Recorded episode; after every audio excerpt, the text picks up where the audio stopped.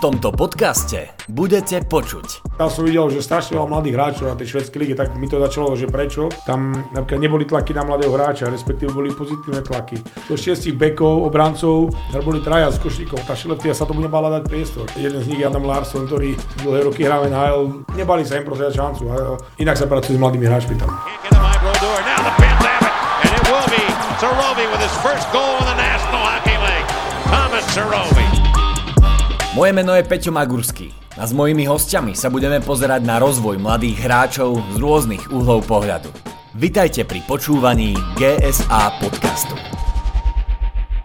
Na úvod sú tu už tradične zaradené naše novinky, o ktorých by sme vás radi informovali.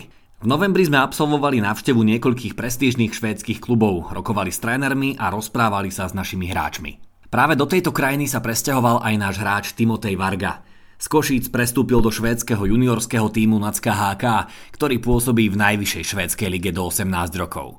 V tomto klube pôsobilo niekoľko hráčov, ktorí aktuálne hrajú zámorskú NHL. Timotej už má za sebou 6 zápasov, v ktorých získal 3 asistencie a my mu držíme palce, aby tých bodov bolo stále viac. V šatni pri ňom sedel Mario Lemieux či Sidney Crosby, Banskú Bystricu dotiahol k majstrovskému hat-triku a je to tiež vicemajster sveta z roku 2012. Naším ďalším hosťom v rámci GSA podcastu je Tomáš Surový. Suro, ahoj. Ahoj, ďakujem za pozvanie. Na úvod trošku obligátna otázka, ale s každým nejako preberáme to, ako rodičia ťahajú tie deti k hokeju. Tak začneme tou tvojou cestou k tomuto športu. Išlo to tiež od rodičov? Tak ani od rodičov, skôr taká... v rámci tých možností a jednoducho, čo si pamätám, bratranec hrával hokej a potom samozrejme rodičia ma v tom podporovali a na ulici sa hrával nie hokej, ale hokejbal, futbal, takže nejaká taká kombinácia tých okolností a potom spojení, že s tou podporou z toho domu a tak som sa vybral tou cestou. Takže najprv to bolo viacej športov, že si skúšal aj ten futbal? No, to som myslel tak, ale ten šport, že na ulici sme s chalami sa stretávali buď na tom hokejbale, alebo na tom futbale. Ja som vyrastal na THK vedľa plážového, čiže zime sme tam chodili korčula na toho zamrznuté jazero. Ale to som skôr tak myslel, že bola tam skôr tá podpora, ale nejaké to ťahanie, že musíš ísť, tak to nie, takže tak som to skôr myslel. Takže možno je aj ľahšie ísť takou nenásilnou cestou? Tak áno, niekedy to potom kontraproduktívne, takže treba tým deťom dať, čo sa dajú. Samozrejme, treba ich podporiť. Keď sme sa už bavili trošku do vážnejšej debaty, niekedy treba aj pritvrdiť a proste usmerniť, lebo vieme, akí sme všetci, keď vyrastáme, máme ich z ďalších vplyvov a koľkokrát sa niekomu nechce, to je jasné. Ale samozrejme, treba to nehať a ja stále vravím aj doma. Vyberte si niečo, čo len chcete a v tom vás budem podporovať. Čiže, takže tak asi. No. Ale samozrejme, niekedy treba aj tvrdá ruka a také usmerenie, aby som to tak povedal. No a potom prišli už tie mládežnícke kategórie, dajme tomu od 5. športovej hokejovej triedy do tej 9., ktoré sú často podstatné pre toho mladého hráča. Ty si, ako spomínaš na toto obdobie? Tak, samozrejme, bolo to veľmi dobré obdobie. Ja som celé detstvo... žil tým hokejom a ja som chodili sme hrať hokejbal, vonka, futbal, čiže okolo mňa sa ten šport len točil, alebo ja som sa respektíve okolo toho športu len točil celý čas o škola a o šport, čiže ja keď som mohol, bol som vždycky vonka, takže ja si na toto spomínam veľmi dobre na toto obdobie a vlastne tak ma to formovalo. No s tebou môžem len súhlasiť, pretože tiež som si prešiel tým, že ráno staneš na tréning, škola, potom po škole druhý tréning. Ty si to už vnímal tak ako profesionál, že áno, je to moja povinnosť, alebo vnímal si to ako hru? Podľa toho, do akého veku myslíš. Samozrejme, človek keď bol 10 ročný, tak to nebral ako profesionál, skôr to bral zábavu, jeho hobby, ako som hral, vždycky sme boli vonka s tými chalanmi, či z ulice, alebo potom aj z toho kolektívu, že sme sa dohodli s hokejistami, teraz myslím, stretneme sa a nie, možno len pri tom, ako sa hovorilo, činžiaku, ale už prišli sme k niekomu na inú ulicu a tak ďalej. Takže pre mňa sa to točilo, ako bolo také prirodzené. A preto aj to bola vlastne taká protiotázka od ktorého veku. Samozrejme, potom človek, keď začal trošku uvedomať v tom športe, že aj vyniká medzi tými rovesníkmi a že by sa s tým mohol aj niečo dosiahnuť. Nechcem povedať, že živiť, lebo hej, 15 ešte úplne tak nerozmýšľaš, ale už niečo také serióznejšie dosiahnuť, tak možno som ti asi odpovedal, od tých 15 rokov, tak človek už, som začal ja osobne, keď som už videl, že vyniká medzi tými chlapcami svojimi rovesníkmi, vedel som, že by som niečo mohol dosiahnuť, tak som začal tým zaoberať. No to mi moja nebohá mama vtedy povedala, keď som už asi hrával, ak sa nemierim, za mladší dorast, z mladšieho dorastu za starší, tak mi povedala, že uvedom si, aby sa neflákal, pretože asi pre nejaký dôvod ťa vytiahli skore, tak odtedy asi to bol ten taký moment pre mňa. S viacerými respondentmi sme hovorili práve o tomto období, ktoré si ty spomenul, že ten 15. rok života je ako keby taký zlom, že v zahraničí nechávajú tie deti do toho 15. roku života sa hrať, striedajú im tie pozície obrana a útok. A kdežto možno na Slovensku, neviem, či to bolo aj v tvojom prípade tak, sa viacej už tlačí na tie výsledky, už sú aj tréneri trošku tlačení vedením a tak ďalej. Je toto ten rozdiel v tom mládežníckom hokeji nás a zahraničia? Vládok nejako, že... Viem, kam smeruješ, áno, je to tá, vždycky, keď sme už boli v tej reprezentácii 18-20 ročných, 19 ani hokej, tak že nám chýba tá kreativita v porovnaní s tými krajinami špičkovými v tom hokeji a možno, že spätne nejakou, s nejakým študovaním a s nejakou zamýšľaním sa nad tým, prečo to tak je. Áno, teraz v tom mládeži dá veľká voľnosť na tej kreativitu, aby sa ten hráč alebo celkovo človek ako chalana alebo dievča ako človek prejavilo a potom už od toho určitého veku sa už špecifikoval na niečo. Takže asi áno, je to dobré, že sa tam dáva voľnosť. Neviem, či už, nechcem ako pravidlo, nevenujem sa tak, až tak mládeži, alebo aj keď sa rozprávame napríklad s Brajom Bedníkovi, než ho máš tu napísaného, ale či sa to dá až tak striedať. Útočník obránca asi, hej, samozrejme brankára, keď sa bavíme o hokeji, nemôže byť raz brankár, raz útočník, to je jasné. Ale asi áno, je to dobré, pretože tá kreativita sa tam nájde, respektíve ten hráč alebo tá hráčka, keď sa bavíme o celkovo športe, sa nájde a v tej pozícii a potom aj ten tréner samozrejme dobrý vidí, že aha, tomuto je lepšia obrana, tomuto je lepší útok a prihrávka, streľba a tak ďalej. Takže asi je to dobré a treba to nehať vyformovať sa a potom samozrejme treba to potlačiť. To už na tom umení toho trénera alebo aj rodiča určite potlačiť to dieťa tým správnym smerom alebo v tomto prípade športovca. Pavol Rajtár, šéf hokej portálu, keď som sa s ním rozprával, hovoril práve o tom, že narážam na toho Braňa Bendíka, keď už si ho spomenul, je to tento jeden bod v mojich poznámkach, že vo svete ich zoberú práve po tom 15. roku skills coachi a dostávajú úplne iné tie tréningové jednotky. Vnímaš to možno aj tu v Banskej Bystrici, že tí mladí hráči teraz, keď začali už s tým Benďom pracovať, tak dostávajú možno nejakú pridanú hodnotu oproti tomu, čo sa im dostávalo v minulosti? Tak určite, lebo Braň je v tomto vyštudovaní veľmi skúsený, sám osobne som s ním prešiel, keď som hrával ešte, keď som mal zranenia, takže on tie skúsenosti a to know-how na tie skills a na trénovanie tých individuálnych vecí má veľmi veľké, takže to je dobré a samozrejme čím skorej to začneš, alebo keď to aplikuješ ten správny čas, lebo samozrejme nemôžeš robiť so 6-ročným chlapcom to, čo by sa malo s 15-ročným, ale sa naopak, hej, to je samozrejme, Takže áno, a to možno bolo aj s tým predchádzajúcim, čo sme sa bavili, potom prídeš na svetový šampionát 18-ročných a zrazu zistíš, že korčuliarsky zaostávaš, keď sa teraz bavíme konkrétne o hokeji. Takže áno, tam treba aplikovať tie skills v pravý čas, ale samozrejme treba to byť na to robiť veľmi citlivo, lebo ešte raz porovnanie nemôžeš robiť s 15-ročným to, čo robil si, keď mal 6, zase naopak nemôžeš od 6-ročného čakať, čo od 15-ročného v ktoromkoľvek športe. Keď spomínaš napríklad to korčuľovanie, panoval taký názor, že korčuľovať sa človek musí naučiť do toho dorastu, že potom už ťažko odstráni návyky. Je to skutočne tak? Možno ty zo svojej skúsenosti? Nemyslím si, že... Dobre, asi nejaké, sú tam aj nejaké asi predispozície, ktoré ťa môžu, či sa vieš previesť na tých korčuľov, ale ja si to nemyslím. Ja si myslím, že stále sa dá na niečo zlepšovať.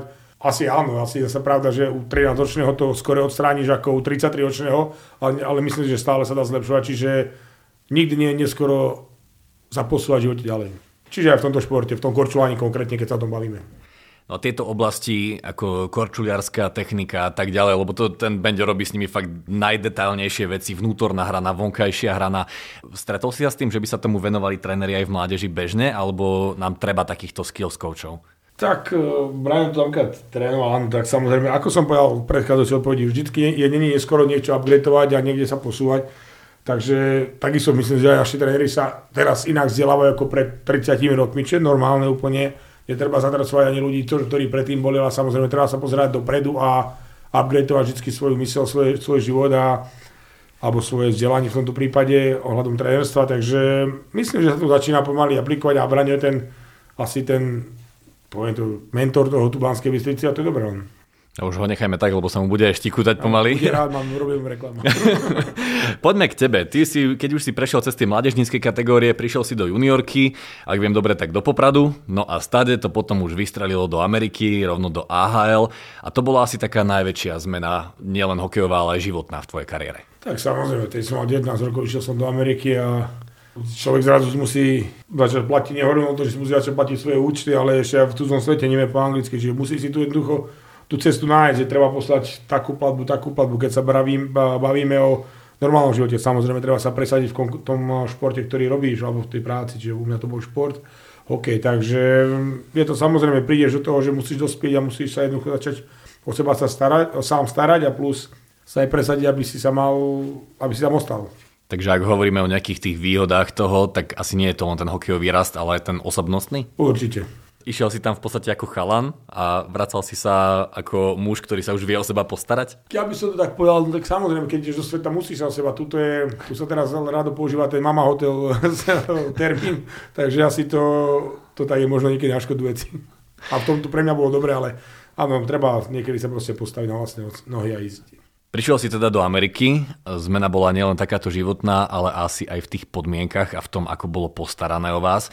Cítil si to, že ten hokej, ten prístup k mladým hráčom je na úplne inej úrovni? Samozrejme, ako mladému hráčovi sa to o teba starali. Tam napríklad ťa za jednu chybu neodpinkali, ale ti ju práve že ukázali, prečo. A to už si rybár na konci striedačky? No, hej, a tam to bolo proste tak, klasická taká prirovnanie u nás, Európania sme mali problém taký všeobecný, nielen, že každý vytečovanie puku z tretiny. No a samozrejme, už o tom samozrejme vedeli, že tí Európania, respektíve Európania máme s tým problém, hej. Prišli zápasy, hej, tá chyba sa tam stala, tak ti ukázali na video a potom ju s tebou aj po tréningu trénovali. Prišiel asistent trénera a hádzal tie puky po mantineli, aby si sa to naučil. Takže to sú také veci, ktoré ťa posúvali to ohľadom mladého hráča, ako sa pýtal, a ohľadom jedna z takých vecí a korčulovanie mi strašne to zlepšilo ten prvý rok tam. A napriek tomu, že je to menšie klzisko? Ale musíš byť rýchlejší, áno, je to menšie, ale musíš byť dynamickejší, musíš rýchlejšie reagovať na tie herné situácie. A o tom postaraní sa pýtali, a sa na to spomínam takú príhodu. Mal som tam samozrejme svoje hokejky a ja neviem, pred každým zápasom som si bral jednu novú, ktorú u nás nefungovalo vtedy tak a nikomu to tam nevadilo. A ja neviem, potom som mal v sklade 10 hokejok, už len mi dostávalo a už pôjdem asi za tým kustódom tam, že už nikdy mi doobjedná a ja som na to potom aj zabudol za 2 týždňa a potom pozerám ďalších 50 tam, čiže to chcem povedať príľať tomu o postaranie toho zázemia. No. Potom prišla sezóna, keď si zadol do šatne a pri tebe bol Mario Lemieux, Sidney Crosby. Áno, títo tréneri, o ktorých si spomínal, tak tí sa starali o teba, analyzovali s tebou veci, ale fungovalo to aj medzi týmito hviezdami, že ste komunikovali medzi sebou a predávali vám tie svoje skúsenosti? Mám takú skúsenosť, že čím väčšia hviezda, tým oveľa lepší človek, pretože tí mega hviezdy sa ani vlastne o svoju robotu nemuseli báť, to bez debaty ten talent tam bol úplne niekde inde. A boli vždy dobrí, ja mám takú zaujímavú príhodu, keď ma prvýkrát zavolali do NHL, tak zákon skladnosti, lebo ja som prišiel v noci za nimi na hotel do New Jersey a za hlavným ústolom ja som šiel vlastne z farmy a zákon skladnosti prvého koho stretnem na raňajka, alebo respektíve ešte len prvý ťa obolemie, takže... No ty si vedel, kto on je, on vedel, kto si ty? A tak samozrejme on registroval, že niekoho zavolali hore, ale on sedel na gauči jednoducho tam a sa postavil a šiel proti mňa a podal mi ruku, čiže akože vedel, že nejakého chalana zavolali hore do NHL, vlastne bol aj vlastník organizácie, ale proste vedel, čo sa deje vo klube, alebo v ktorom hral aj on v jeho prípade vlastne. Bolo cítiť v kabíne vtedy, že máte tam mladého hráča, ktorý môže byť najlepším hráčom NHL? Tak samozrejme, už vtedy vlastne to okolo Sidneyho Crosbyho postavili a respektíve začali stavať a len potvrdil, že urobili dobre. Nebol nejakým tým takým odmeraným chalanom v šatni, ktorý by vedel, že OK, som tu ja a potom sú tu ostatní? Nie, práve že nie. On to bol veľmi dobrý chlapec a s ním mám tiež takú jednu príhodu. Vlastne ja som odišiel z NHL v 2007-2006 a stredol som asi po 2014 Soči na olympiáde, ma stredol zastavil a 15 minút sme spolu debatovali a pritom taká mega hviezda mohol prejsť a jednoducho to bolo super, že si ma aj po toľkých rokoch vôbec pamätal. Toto je pôsobenie naozaj NHL, kde to všetko funguje a to nastavenie je úplne iné, však je to top liga sveta.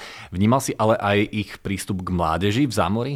To by povedal, že nie, lebo NHL týmy nemajú akože klasickú mládežnickú, ako v tých mestách a nejaké komunity tam fungujú, ale ako ty, ako keď si prišiel do NHL, si to nevnímal, lebo ty si nevidel tam trénovať napríklad tretiako, hej, akože tam to bola skôr otázka, keby som v tom čase mal deti a chalani, viem, že boli tam chalani, ktorí mali deti, vozili svoje deti na tréningy, ale ako to bolo tie organizačné, či to patlilo pod Pingvín, či to boli nejaké tej komunity, na to ti ja teraz neviem odpovedať, pretože vtedy som mladý a ja som takéto veci ja nevenoval, ale myslím, že teraz to funguje tak, že tie proste tie, ako by som to mal u našom okresi, tam to je Pittsburgh area, možno asi má niečo, že čo ten ľadovec sa možno organizačne komunitne spadá pod niečo, ale to ti ja neviem proste povedať. Ale určite sa tomu tam venujú dobre, lebo to vidno na výsledkoch na vrchu. OK, tak poďme do Švédska. Strávil si tam 3 roky, to znamená, že asi vieš aj porovnať možno tú hokejovú mentalitu Zámoria a Škandinávie. 4 roky? Nie, tak skôr o Švédsku ti nepovedal, ale vtedy som trošičku už vyrástol, mal som 25 rokov a vtedy som bol sám a prvý rok potom, tak som sa v podstate nevidel v tej lulej a chodil som sa pozerať aj na juniorku doraz, tak tam som, áno, ten tréningový proces bol úplne niekde inde ako tu ešte v tom čase a skôr som začal sa možno tak zamýšľať, že kde sa stala možno chyba, že na neudržal NHL, tak preto som sa možno začal viac zaujímať o ten juniorský a dorastenecký hokej a hlavne tam som videl, že strašne veľa mladých hráčov na tej švédskej lige, tak mi to začalo, že prečo. Tak občas som zašiel pozrieť na tréningy. Áno, tam je to, čo sa teraz snažíme priniesť sem, tá kreativita, tá voľnosť do určitého veku a potom sa to špecifikuje na tú konkrétnu pozíciu a stále to postupne sa snažíme odkúkávať. Tam som to videl prvýkrát, tam napríklad neboli tlaky na mladého hráča, respektíve boli pozitívne tlaky. Ja som hrával v Skellefteå 2009, a to je v podstate jedno. Pointa je tá, že zo 6 bekov, obrancov, tam boli traja s košíkom a tá Skellefteå sa tomu nebala dať priestor. Uh-huh. Samozrejme, jeden z nich je Adam Larsson, ktorý dlhé roky hrá v NHL, dvaja chalani hrajú, ak sa nemýlim, Rusko, Švédsko, čiže tiež výborní hokejisti, boli aj v NHL z toho času, ale nebali sa im proste dať šancu. Tí mladých skôr tlačili v úzokách dobro, aby sa presadzovali, dávali im príležitosti. A tam som to videl, že jednoducho inak sa pracuje s mladými hráčmi tam. Kde je ten dôvod? Pretože tých chalanov máme aj tu. Máme tu mladých hráčov a nemyslím si, že sú úplne niekde za týmito hráčmi zo Škandinávie. Bojí sa možno vedenie tuto na Slovensku dať do zápasu takýchto mladých hráčov, ktorí ešte nie sú skúsení? To sa možno na tebe na začiatok, keď zapýtalo tej mládeži, áno, možno tu sa veľmi tlačí na tie výsledky, čiže aj ten od mladého hráča môže čakať, že ti neurobí chybu, to je bez debaty, lebo kto tvorí, robí aj chyby. Ja sa pravda, že tam chyba tá trpezlivosť možno s tými mladými hráčmi, pretože áno, ten ti nebude robiť skúsené rozhodnutia stále.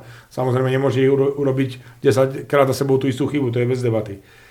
Na druhej strane musím povedať, ako keby som niektorým chýbala taký drive tomu, že presadiť sa jednoducho. Som tu a chcem sa ukázať, alebo chcem to niečo dosiahnuť. No, takže aspoň to vidím v okolí mňa teraz. Nemôžem napríklad rozprávať, ako sa deje v Košiciach. Hej.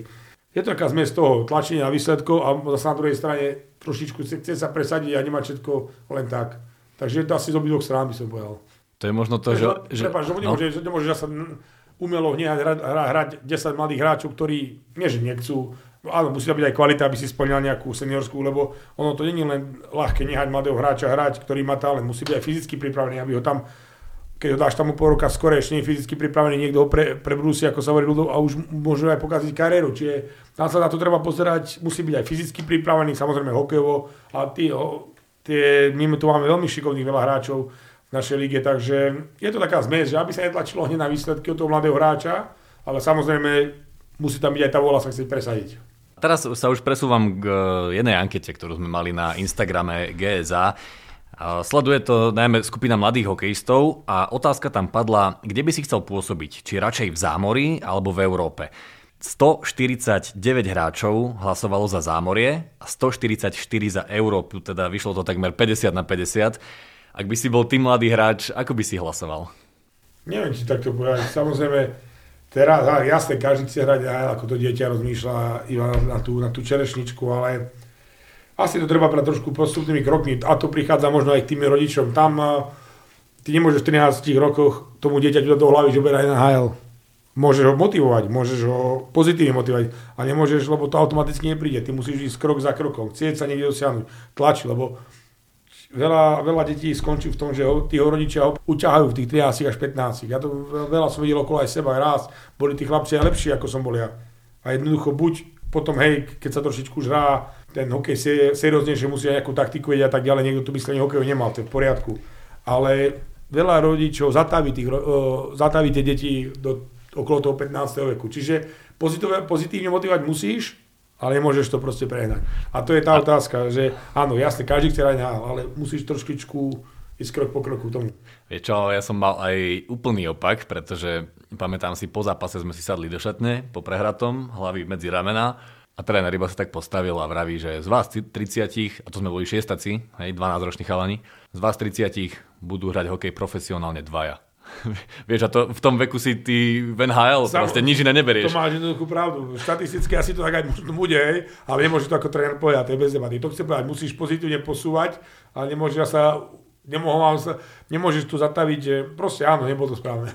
Ja sa ešte vrátim k tej ankete, pretože išlo mi trošku aj o také porovnanie toho, že áno, v minulosti sa oveľa viacej možno tlačilo na tú Ameriku, že jedine stade sa dá dostať do NHL, ale aj keď si zoberieme teraz tých chalanov, ktorí išli švédskou cestou, a teraz či Peťo Celárik, však Martin Fehervári a tak ďalej.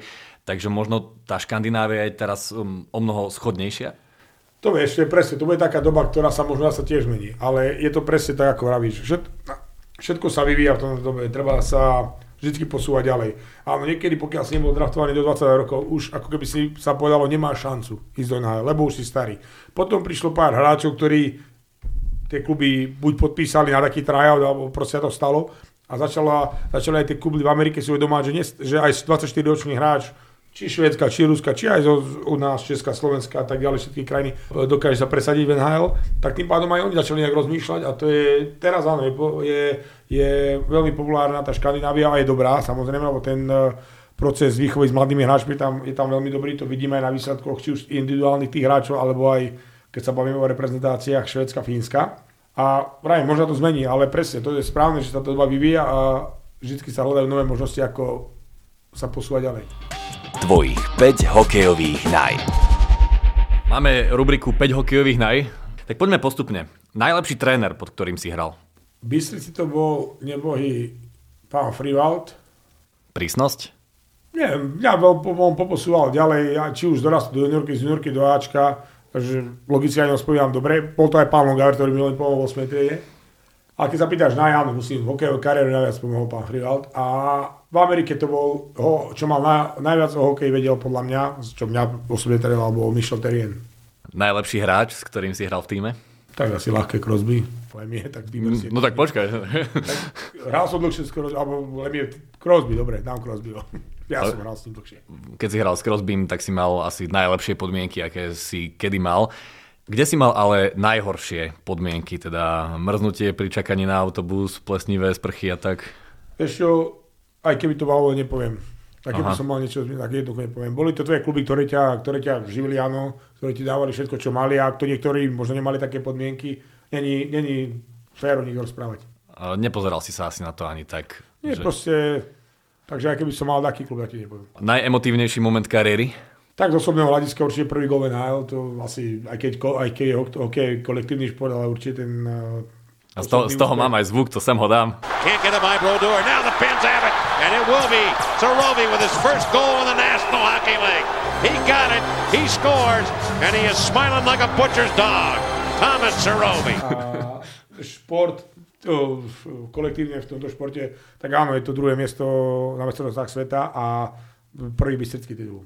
Na tých majstrovstvách ste mali tiež dosť mladých hráčov.